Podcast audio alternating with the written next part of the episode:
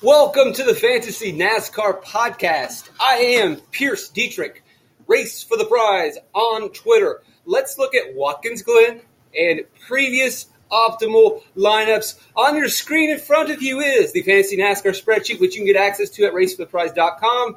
Be a contributor or a Patreon at patreon.com/BrandonCruzDFS. You're looking at the 2021 results, data points from Watkins Glen. There's your optimal lineup. Larson, Truex, Briscoe, Hamlin, Dillon, Alfredo. We talked about this yesterday. I don't know how much more detail I need to go into. But what we will do is look at the lap by lap to get an idea of where they were driving and helping you ahead of Watkins Glen decide.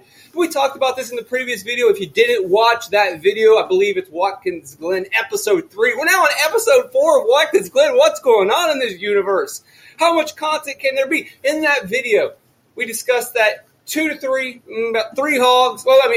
hogs, 3 of the drivers in the optimal lineup at Watkins Glen. And we were really looking at Road America.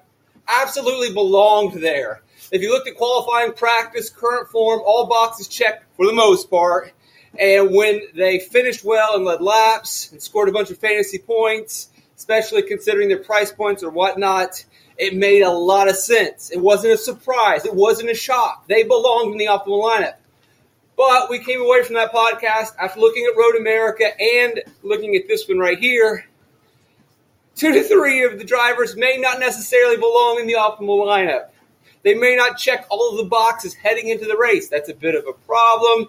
But there's a silver lining to that. If everything is obvious, if we're going into Watkins Glen 2022 and practice and qualifying in current form completely determine who will be in the optimal lineup, then there would be no reason to play. Then all the picks would be obvious. Everyone would end up on the same guy, and everyone would tie. In this case, which is reality, 3 of them probably are going to make a lot of sense. 3 of them may not be completely shots in the dark, but they're going to be slightly arbitrary or random. We pointed out, just to go back to what we talked about in that last video, because I think it really illustrates the point when we look at Road America, what the secret is. And there's not really a secret that's going to necessarily help you. It just explains. We've got Kevin Harvick and Ricky Stenhouse were in the optimal lineup in this year's Road America. Again, I like Road America because it's more of a high-speed road course. You kind of got to throw out Indianapolis because it's a wreck fest. You can still look at Sonoma. You can still look at COTA or whatnot, even though COTA gets a little hairy as well. I like Road America. And you look at this race, and the big takeaway, Elliott, Reddick, fast, Suarez, fast, current form, checks all the boxes, Buscher. Again, I guess this is worth repeating. If you qualify up front, if you nail your round 1 session, and then you go on to finish 7th. Obviously, he was only 7th out of 10 in the second round, but he still put together pretty strong laps. You have a fast car. You know what you're doing. You know where entry is. You know where exit is. You know how to get the perfect placement and have max speed during the apex of turns. So, again, Buscher, Suarez, Elliott, Reddick, current form, check, practice. Not so much for Elliott, but he makes up for that for qualifying. You really need to smash those together when evaluating. Those were all good. Harvick and Stenhouse were not good in practice. They were not good in the race. They passed practically no one during the race. And you'll say, how do you say he passed no one in the race? He gained 18 place differential points. Watch the video. I go over it. I think all of those were on just pit cycling. Same thing for Stenhouse. Just holds position, doesn't get past.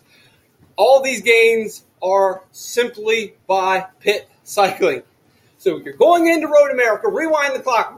You're heading in, you're looking like, oh, I can't pick Stenhouse. He's not very fast.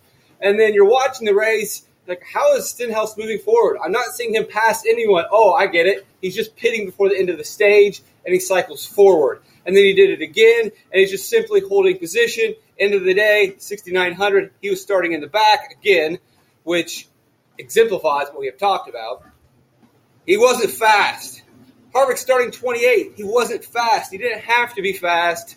2 of these guys were in the optimal lineup. That is definitely something to bear in mind when you are picking your Watkins Glen lineup this weekend. If you're looking for only the fast cars, probably not going to work, especially since handful of these guys could be point racing, meaning they're going to run to the end of stage 1, they're going to run to the end of stage 2, And it's going to look good for them. It's going to look good for your fantasy lineups. My guys are running up front. I'm looking good. And then stage three is going to kick off. And what we're going to see, more than likely, is 4 or 5 really fast cars in practice, 4 or 5 probably really fast cars in qualifying, 4 or 5 cars that were running well in the race, mixing it up, dicing up towards the front, are going to start in 25th to begin stage 3 or maybe worse.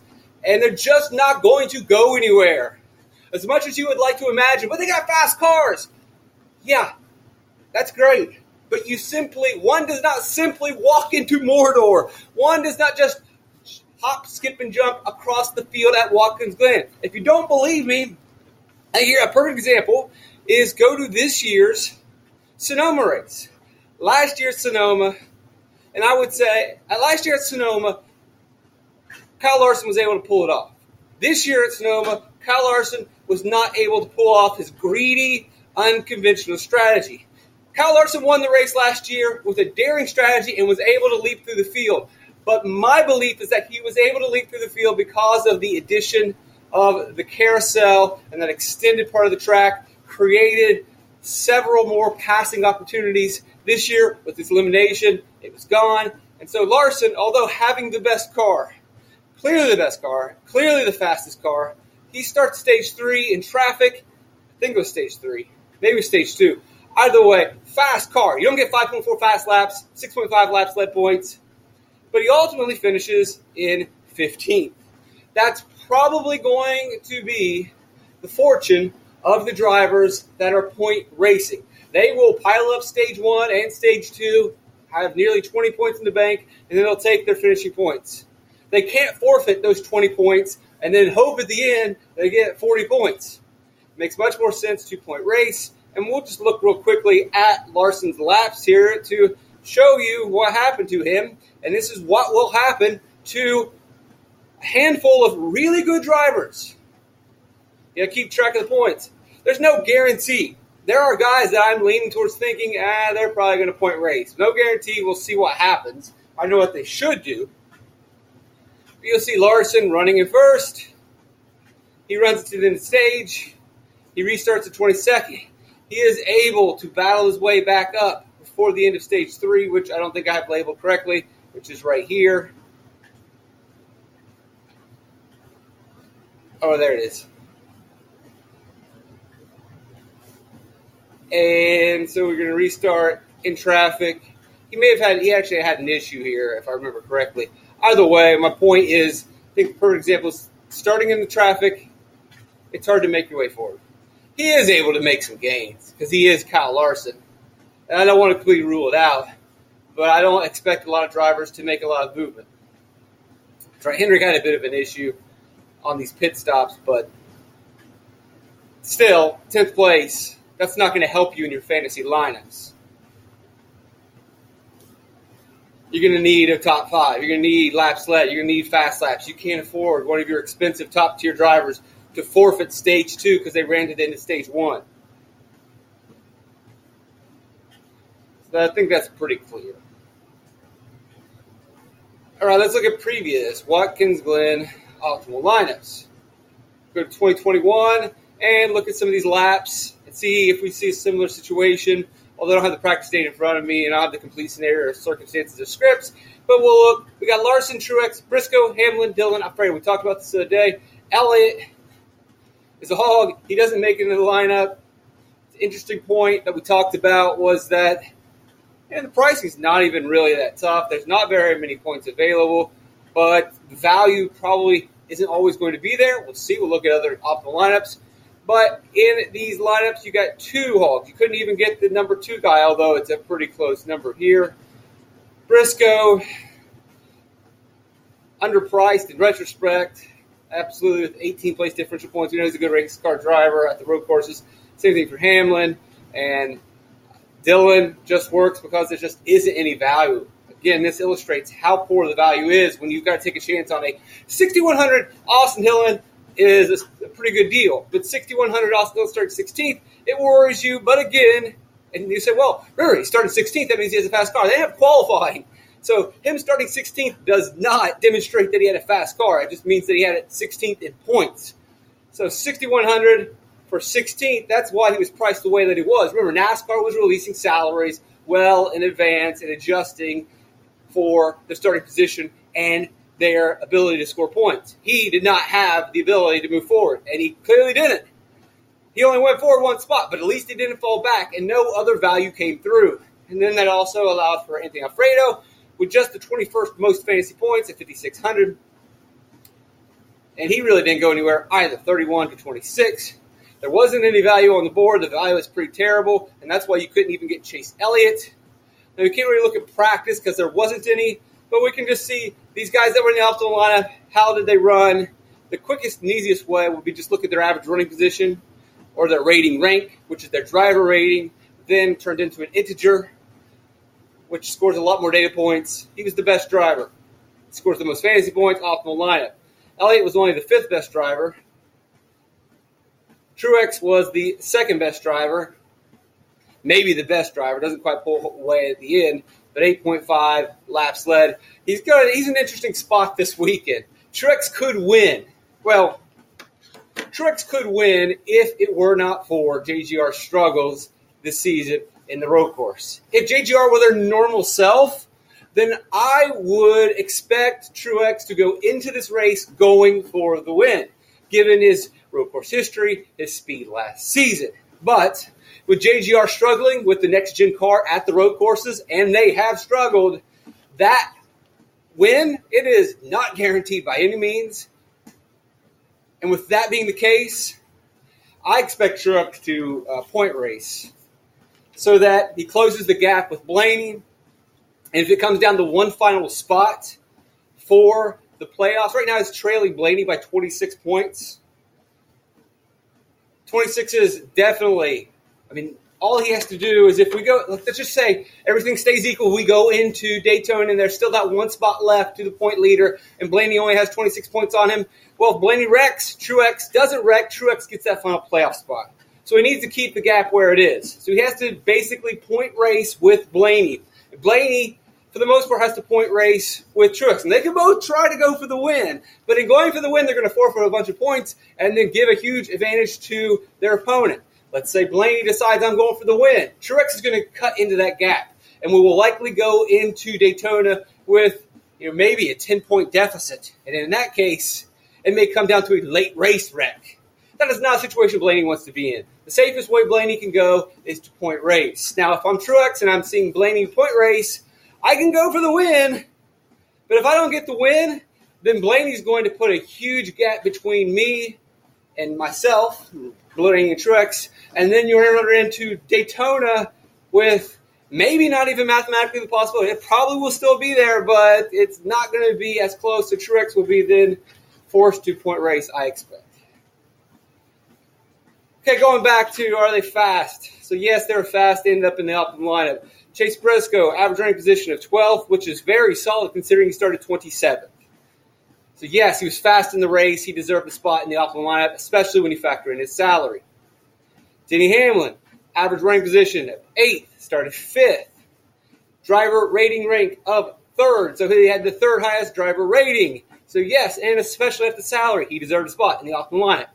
Austin Dillon, average running position of 16th, not terrible, top 15 driver, only a 4.8 return. But at 6,100, with no one else anywhere near the price range to him, I mean, look, the guys that were in the top 10 were all priced accordingly. No one was affordable. Dillon made it just above Custer because of the small amount of savings. Then you get into the punts, and although LeJoy has a little bit better day, he's just a little bit too much expensive. Costs a couple more extra bucks, starts 29th, finishes 24th. A better play than Alfredo point per dollar-wise, better play in terms of finishing position. He's just a little bit more expensive. Could have gone either way. Not really good, but these are just straight punts at this point. And you hope that you pick the best guy, and that really just would have been who could move forward. And if you guessed LeJoy, you weren't completely wrong. He got 5. Alfredo got 5. LeJoy finished a little bit closer. But you had a general idea. You had there was a paradigm. An idea, a concept to follow. Give me a cheap punt under 6K, starting far enough back that can move forward. LeJoy, and if everyone's going LeJoy, then it's smarter to go with Alfredo and get a little bit extra savings, unless that extra savings was really obvious going into Watkins Glen and everyone was playing him so that they could build a certain lineup. Then, yeah, that's a different circumstance. We can look at the laps and track and see what some of these guys – I mean, might as well. We're here. And while I flip all the way over through the Fantasy NASCAR spreadsheet, which you can get access to at racefortheprize.com. There it is. There's the sheet that I want. Go to racefortheprize.com. Click on that red box in the top right of your screen. It says Brandon Cruz DFS. At least go to that page once. I'm telling you to go there all the time and look it over and bookmark it. And at the beginning of the next month, you can sign up, subscribe for a month. Be a Patreon for a month. Even if you don't use it a lot, you can at least use it to say, hey, thanks. I appreciate it.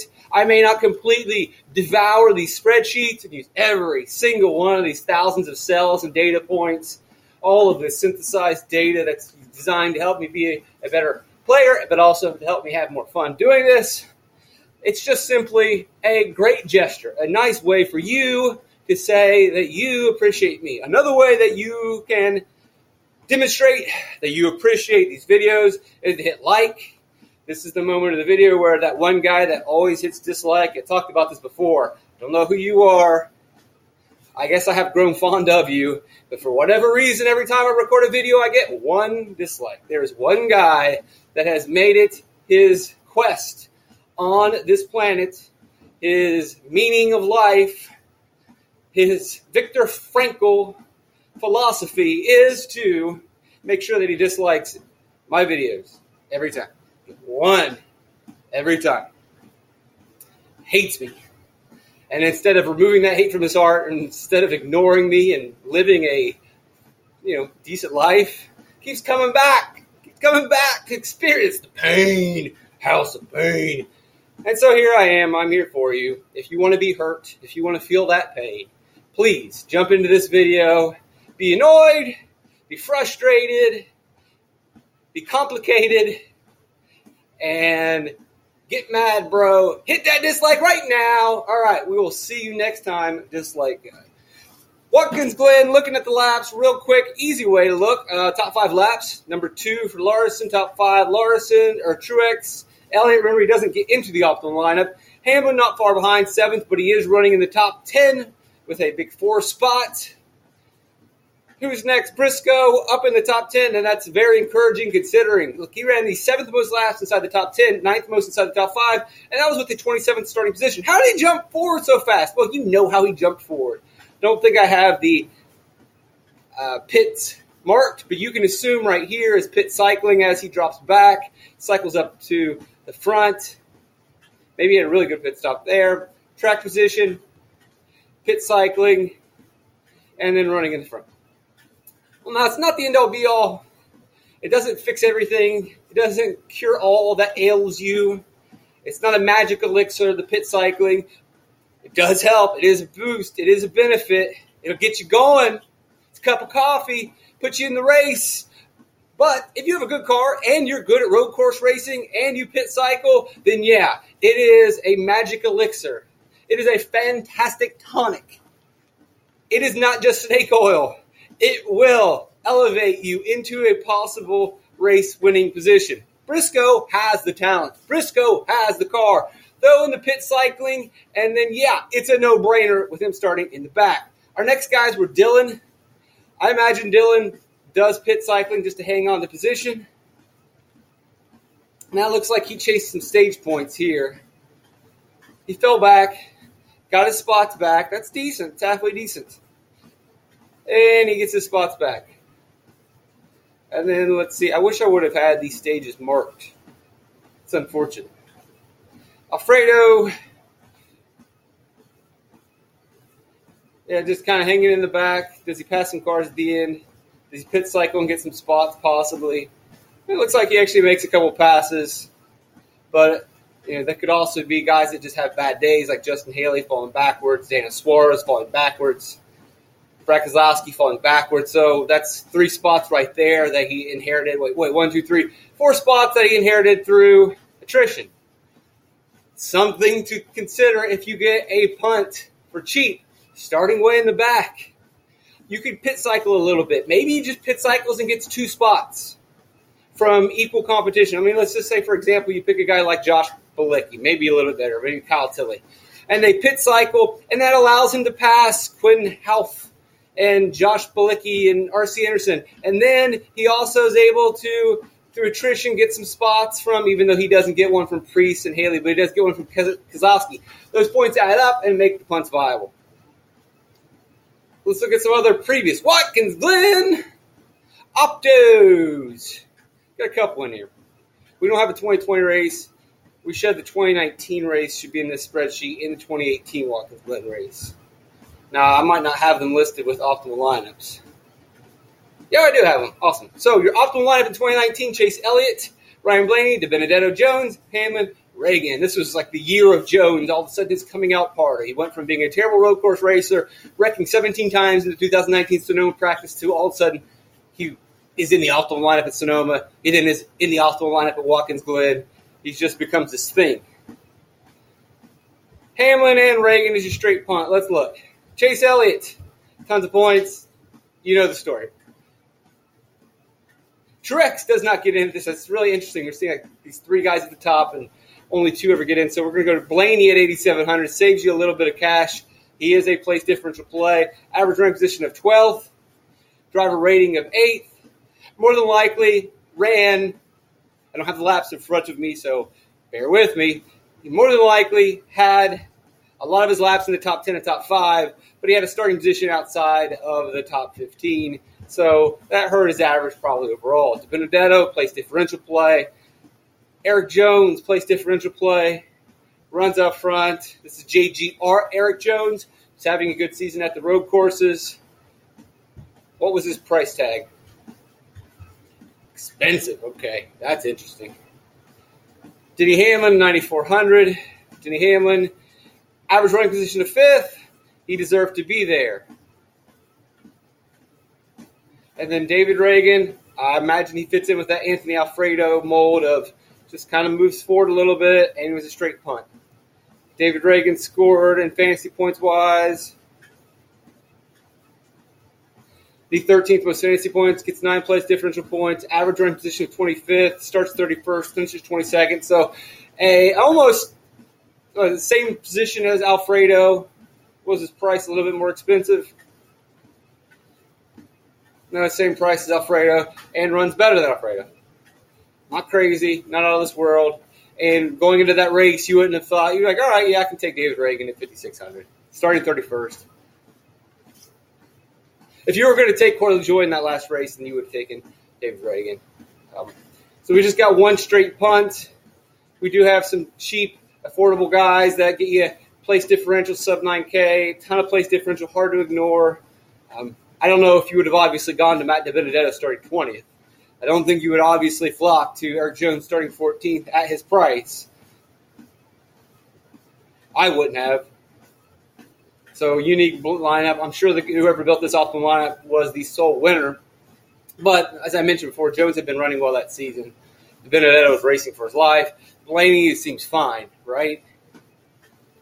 The more interesting story of Blaney is that he makes it in, and because of these expensive guys that get a bunch of place differential, and knocks Truex out of the optimal lineup. Hamlin was cheap, surprisingly slides in there. Not the most obvious build by any means. Let's look at the 2018 Watkins Glen.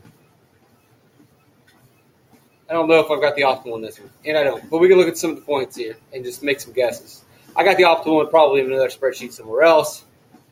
Chase Elliott again, a bunch of points. Kurt Busch, a bunch of place differential points. So very similar to the 2019 build where you would have Chase Elliott and Ryan Blaney. It's Chase Elliott and Kurt Busch.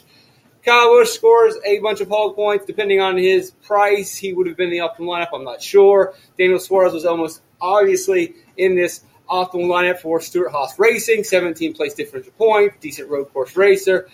Seems like he got a little bit of an exaggerated finish here. Average rim position of 10th. He wasn't too far off. His driver rating, technically, though, was 5th, so his finish of 4th, not that crazy. I would like to see what he did in practice that year to see if we can explain why he ran well. But again, remember, this is Stuart Haas Racing, Daniel Suarez. Suarez has a good bit of road course experience.